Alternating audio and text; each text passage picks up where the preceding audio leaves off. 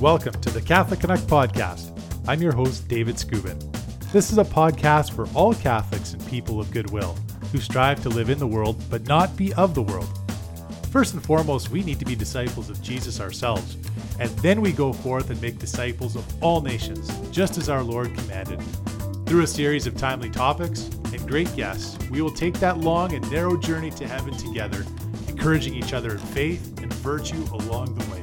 So let's get started.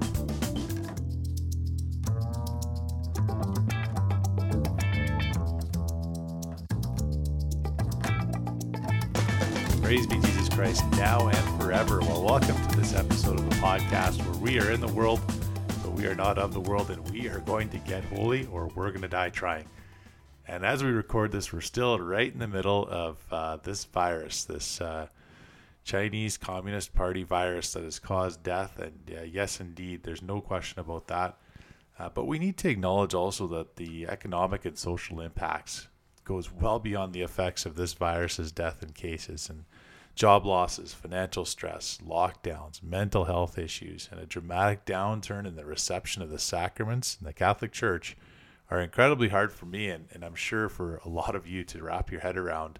You know, we've got places in this country right now in uh, Ontario and I believe even Quebec that uh, they cannot attend Mass right now while as we're recording this and as you're maybe even hearing this there's also countries like Slovakia. That's a place of my uh, heritage, where my uh, my dad and my grandparents on both sides of my family are from. They haven't been to mass in months, and uh, it's getting a little bit frustrating.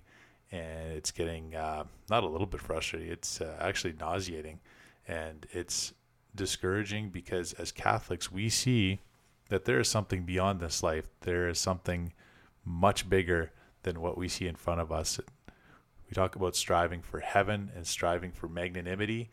And uh, there's a lot of hurdles in our way right now. There's no doubt about that. And from a political and practical perspective, I'm very concerned about the origins of this virus as well. And it seems to be getting lost in the media and a lot of the public discussion. And I already mentioned, I called it like I see it, communist China. And uh, I'd like to do a separate podcast, and, or maybe even more than one podcast on China and the negative impact it is having on the world and our church. There are all kinds of problems coming out of China. This virus is only the tip of the iceberg. And uh, also, just the way that uh, individuals and governments have treated this virus. It's a very concerning time right now. And it does feel like society is fractured more now than ever. But uh, this episode, though, this episode of the podcast is meant to give you hope in the reality of Jesus Christ and the power of his church. And this is an opportunity for us. I just don't want us to to blow this us Catholics. We've got to take this opportunity for a profound conversion of heart, our own personal lives, and once we get that settled, let's uh, let's really zero in on our families and our friends and, and really make a true difference for the church, a true difference for Jesus Christ in this world. You know, we've talked a lot about the superstars of the Catholic Church of course, you know I'm a big sports fan. I know a lot of you are as well, and I love to uh, use sporting analogies when talking about things of the faith. And uh, the superstars of the church are, of course, the saints in heaven.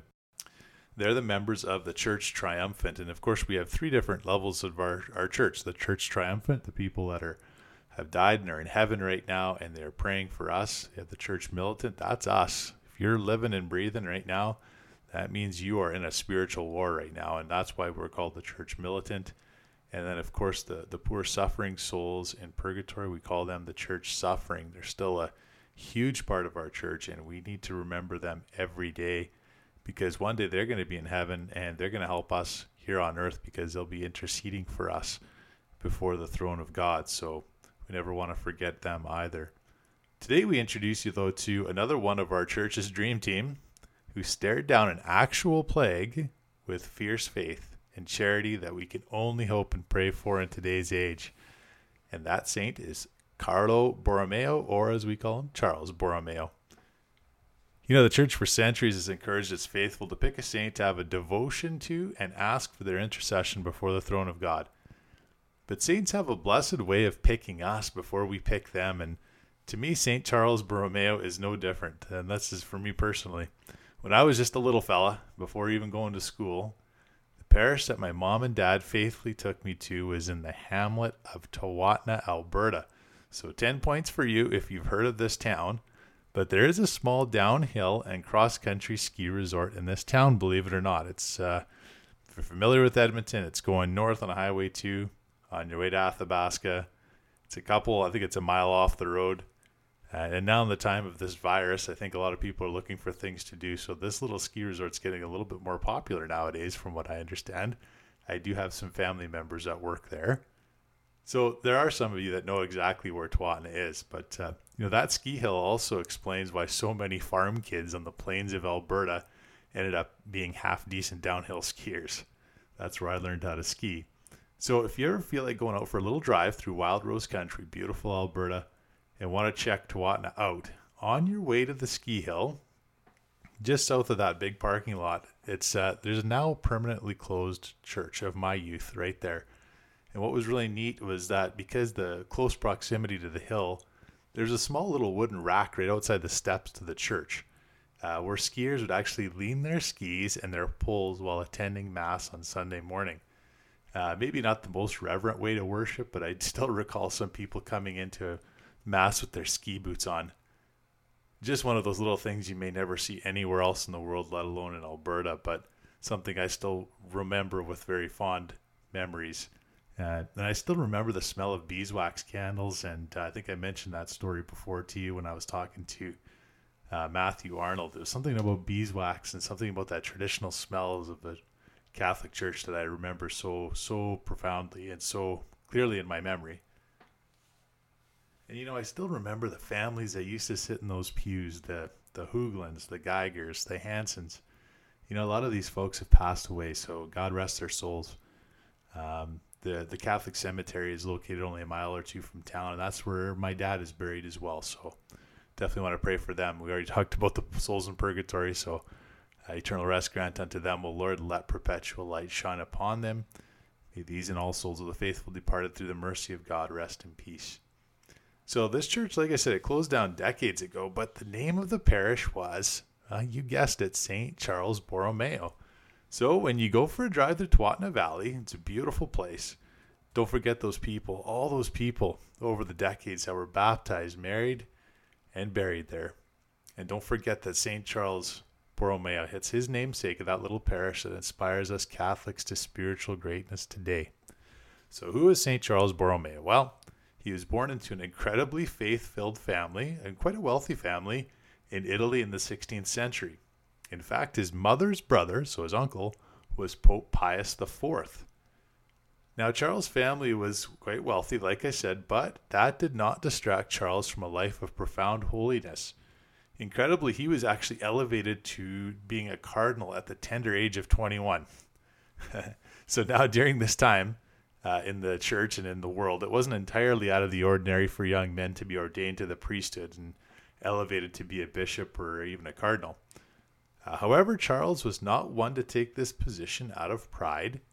From a very young age, he was all in when it came to the well being of souls and being a faithful priest and an outstanding preacher.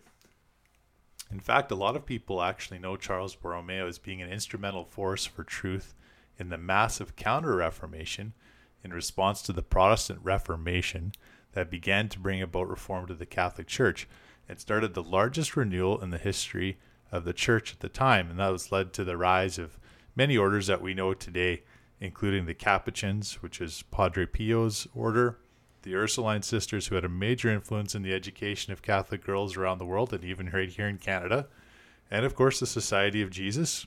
We know them as the Jesuits and our Holy Father, Pope Francis, is, of course, a member of the Jesuits. Charles Borromeo's vigor and passion for renewal in the church and for converting the souls of Protestants and Catholic heretics is among the many great acts of Charles' life. But what he is also very well known for was his response to an actual plague in the city of Milan, and why it's actually known as St. Charles' Plague to this day. Between 1576 and 1578, this plague tore through northern Italy, leaving tens of thousands dead in its wake. But his holy and merciful response to the plague should give us all guidance on how to respond to our present day troubles. The plague broke out in Milan in summer 1576. Hearing of the outbreak, most secular authorities literally headed for the hills, far away from the city where many had country residences. When the few remaining political leaders asked if Bishop Charles could be the city's leader, he responded with the following A long time ago, I resolved never to leave undone anything which might be for the people's good. I beg you above all not to lose heart. Do not be affected by the example of those born and bred in the city who hurriedly abandoned it by flight at the very moment when it needed help. End quote.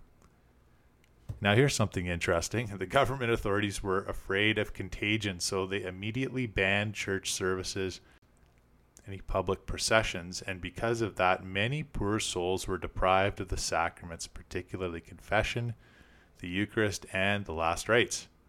Now, St. Charles said that this was the reason for God's wrath on Milan, and the only way, the only cure, was to pray and to do penance. So, after taking care of his earthly affairs, uh, he actually went and wrote a will. Charles offered himself as a victim for the sins of the people and proceeded to go out every day to visit the sick and the dying with a particular focus on the spiritual well being of the suffering. Now, I find this interesting. Now, let's be honest, Catholics, how often are we more concerned about the sanitization of our hands and our houses, but haven't been to confession in months or even years? Let's be honest. We know, we all know that there's people in that uh, that boat, and it might be you. You need to go to confession. Even though widespread dispensations are issued for many dioceses, do we have a legitimate fear of attending Mass because we are afraid of the virus? You'd have no issue shopping at a crowded box store. I ask this because the most vulnerable demographic is the elderly, and to be honest, it is that demographic that I see the most attending Mass. I do, guys. I see them there all the time because you know what? It's a great example because they look at this life a lot differently than most Catholics. They're looking towards heaven and they're a great, great example to us. You know, there's people in their 70s and in their 80s that attend Mass and uh, they're not thinking about the virus too much, guys. Of course, they want to live a long life on earth, but they are thinking of eternal life in heaven. You know, if you're a young guy my age in good physical shape, there is absolutely no reason for you not to go to Mass. There is no reason. All right, so back to Charles and the poor plight of Milan. Many priests were in hiding out of fear of the plague, neglecting their priestly duties, which is to administer the sacraments. As Charles discovered that he issued this note of encouragement to these AWOL priests, saying, quote, We have only one life and we should spend it for Jesus Christ and souls, not as we wish, but at the time and the way God wishes. It would show presumption and neglect for our duties and God's service to fail to do this. End quote. The saint went on to rebuke his priest, saying, quote, Do not be so forgetful to your priesthood as to prefer a late death to a holy one. End quote. There's a lesson for us in this, isn't there? The brevity of life. We just went over that in a recent podcast episode. Why do we need to live a sacramental life? Well, we don't know when the hour of the Son of Man will come for the last judgment or for our own individual judgments at our own personal death. So don't be like the virgins without oil for their lamps in the gospel. Stay ready. Don't even spend a second of your life in the state of mortal sin. As we mentioned earlier, Charles came from a fairly wealthy family, so he did have some money at his disposal. But immediately he spent all that he had to assist the poor of Milan. As the seasons changed and the weather became colder, Charles even had the curtains of the bishop's residence taken down and turned into warmer clothing for the priests so they could continue to administer the sacraments and visitations throughout the winter. Commerce had virtually stopped, and uh, not only was food scarce, but so was clothing. Now, this plague was indeed a devastating one where the bodies of the dead were gathered at the end of each day and collected in wagons for large scale burials the next day. There's a story of one particular poor soul who, being presumed dead, was added to the carts of the dead bodies. Can you imagine that? When Charles was making his procession through the city, the nearly dead man mustered all his strength to call out for Charles, begging to receive the Blessed Sacrament before he passed away. And of course, Charles obliged, and the man even managed to get to his knees to receive the Blessed Lord. So this is called viaticum. And this is, my friends, of infinite value to, to anybody who is about to die. And it is vital that priests give this great gift at the end of all of our lives if they can. Charles obviously saw the eternal value of the last sacraments and let his ministry during this revol- revolve around the administration of this sacrament to the departing souls. So, what is viaticum? Well, let's turn to the Catechism of the Catholic Church, reference number 1524. It says, quote, In addition to the anointing of the sick, the Church offers those who are about to leave this life the Eucharist as viaticum. Communion in the body and blood of Christ, received at this moment of passing over to the Father, has a particular significance and importance. It is the seed of eternal life and the power of resurrection. According to the words of the Lord, He who eats my flesh and drinks my blood has eternal life. I will raise him up at the last day. The sacrament of Christ, once dead and now risen, the Eucharist is here, the sacrament of passing over from death to life, from this world to the Father. End quote.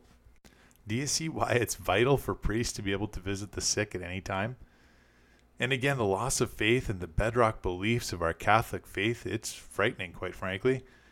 How many times have we heard stories of Catholics on their deathbeds and their children not being catechized enough to help their parents spiritually in the last hours of their life? This is a massive problem that we just don't know and won't know the extent of until all is revealed at the end. Lord have mercy on us all. Well, things started turning around slowly after public processions of the Holy Eucharist, outdoor masses, sacraments of the sick, and the fervent penance from those fit enough to do so.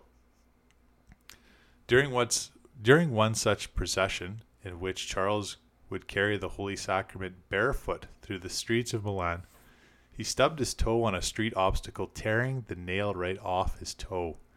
He offered this suffering as an act of reparation for the sins of his people and kept his practice of procession barefoot, even with this painful wound. You know, our priests are, are just such amazing blessings to us as Catholics. And to think about this, without priests, we cannot go to heaven. Right from our baptism to receiving the extreme unction or last rites before we die, we absolutely must have priests. The priest's two main duties are to administer the sacraments, of course, especially through the Eucharist and saying the Mass. The second is to pray and sacrifice for the people.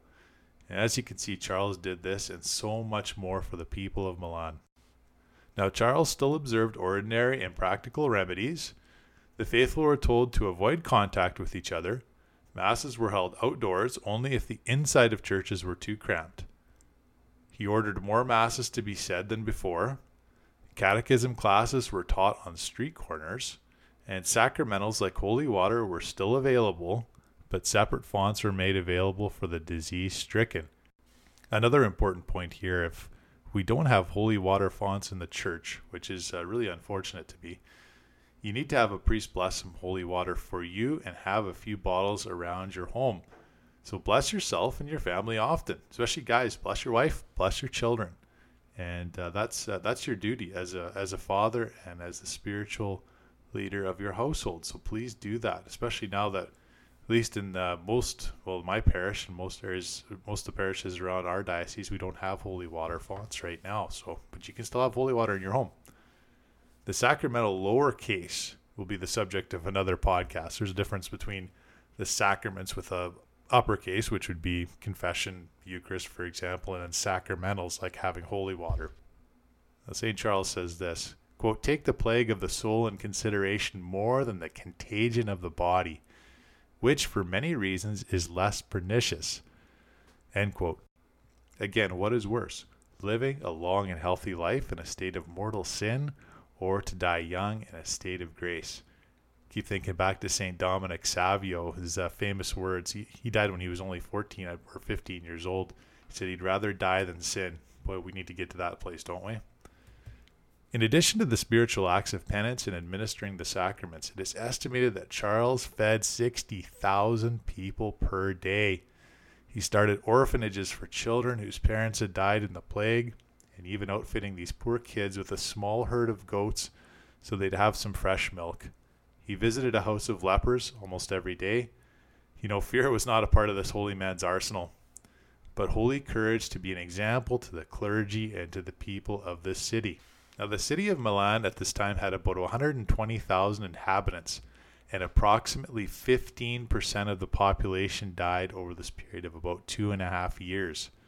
Smaller cities like Venice had closer to half the population perish. So, this plague was legitimate. It was a legitimate plague, and we need to ask ourselves and our leaders to what extent these lockdowns is just is a just reaction to COVID nineteen. We also need to ask why government leaders appear to be using this virus as a means for taking individual freedoms, imposing crippling economic debt, and talking about a quote unquote reset of our society. Last but certainly not least, but it's the most important, shutting down churches and not allowing the graces of Mass, receiving the Eucharist, and going to confession.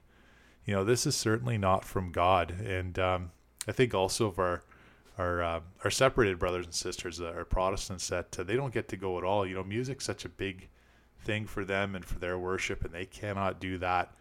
You know, and for us Catholics and, and the Orthodox, we need to receive Jesus, period. And we have missed this opportunity to be an example to the world of how important the Eucharist is to receive the body, blood, soul, and divinity in person. We cannot do this via Skype or Zoom. We just can't. You know, I want you, the listeners, to be familiar with um, a great Bible passage it's from Psalm 91, and I encourage you to read it often and maybe even make it a point to read it with your entire household here sometime in the next day or two. It's a, it's a prayer of protection, and I want to share it with you right now.